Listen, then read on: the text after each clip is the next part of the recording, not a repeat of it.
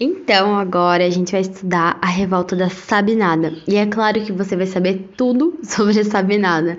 Piada ridícula, né, para começar, mas assim, essas piadas ajudam, né, a gente a memorizar as coisas. Então vamos lá, gente. Sabinada, a Sabinada foi uma revolta menor, tá bom? E o importante nela é saber diferenciar da cabanagem da revolta dos malês, que a cabanagem foi uma revolta de grande adesão popular, lembra sempre das cabanas, cabanagem, pessoas que moravam dentro de cabanas eram elas que estavam sendo os principais uh, líderes da cabanagem. Já a revolta dos malês foi um levante de escravos. Então, a Sabinada, gente, não foi nem de escravos, nem da população carente. A Sabinada não foi da elite. Então, de quem que foi a Sabinada? Gente, dos médios uh, comerciantes, médios militares. Então, assim, foi ali daquela Classe média. A classe média sempre incomodando, né, gente? Então, a classe média, assim, os comerciantes, militares, eles viram no, no líder deles, no Francisco Sabino, que era um médico e professor, ali o seu líder para conseguir uh, fazer essa revolta. Mas então, por que, que essa classe média aí estava revoltada? Por que, que esse Francisco Sabino resolveu ajudar? Gente, eles queriam mais autonomia. Então, assim, mesmo com o ato adicional que deu mais autonomia para as províncias, eles queriam mais autonomia ainda. Então, lá a Bahia queria mais autonomia.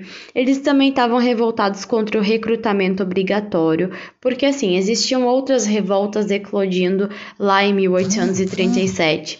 E essas revoltas, elas, uh, grande parte delas os, as pessoas que viviam na Bahia que estavam fazendo a sabinada não queriam reprimir.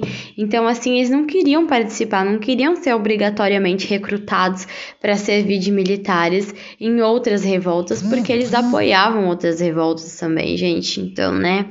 Uh, não foi uma coisa legal para eles.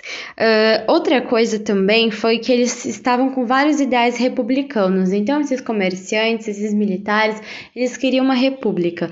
O que aconteceu foi que eles ocuparam Salvador. Só durou um ano essa revolta e eles conseguiram ocupar Salvador e eles, assim, eles queriam instaurar uma república, mas eles não queriam que a Bahia fosse uma república para sempre. Eles queriam instaurar uma república até a maioridade de Pedro II, porque daí sim ele poderia continuar governando a República. Mas vocês acham que isso aconteceu mesmo? Claro que não, né? Eles foram fortemente reprimidos e mais uma das revoltas, né, regenciais fortemente reprimida. Gente, é isso. Gente, nossa, eu acho que esse foi o menor que eu já gravei na minha vida, porque três minutinhos e eu já expliquei tudo. Beijos!